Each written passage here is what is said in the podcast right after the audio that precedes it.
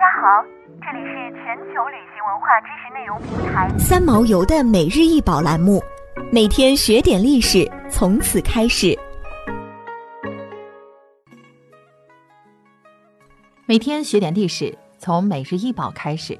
今天给大家介绍的是西周伯举历，全称叫做牛头纹带盖伯举历，是西周早期器物。铸造时间大约在公元前十一世纪左右。伯举例通高三十三厘米，口径二十二点九厘米，瓶盖，盖面是以浮雕状牛头纹，盖钮为象背牛首，器折唇上有立耳，颈是夔纹，见以短飞棱，带足是牛头纹，角端翘起，就在盖内和器身内壁铸有两段相同的铭文，共十五字。在戊辰，眼侯赐伯举背，用作复物尊仪。翻译出来就是：弃主伯举受到咽喉的赏赐，心里颇以此事为荣耀，于是铸伯举立以示纪念，先收藏于首都博物馆。立是古代的一种吹器，通常用来煮粥。立也说明人类已广泛食用熟食。但伯举例作为首都博物馆的镇馆之宝，可是青铜艺术美的标本，绝不仅仅是一只年头比较久的锅。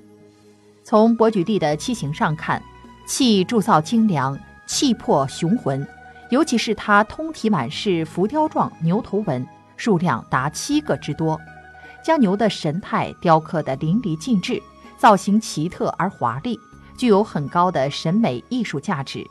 是商周青铜礼器中不可多得的珍品。伯举例出土于北京房山区琉璃河二百五十一号墓。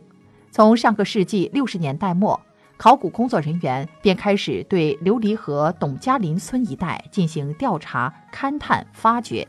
到二十世纪七十年代，已经陆续发掘了一些墓葬，还出土了青铜器、玉器、漆器等器物。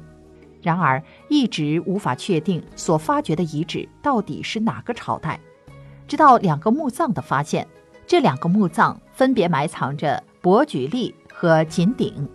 锦鼎是目前北京地区发现体积最大的青铜器，重八十三斤。在锦鼎里铸有铭文：“衍侯令锦仪太保于宗周，更申太保赏锦被，用作太子鬼宝尊。”铭文的意思是，衍侯命锦去松州给太保送食物，在庚申这天，太保赏赐锦贝币，锦就用这笔钱做了青铜鼎来记录这件事。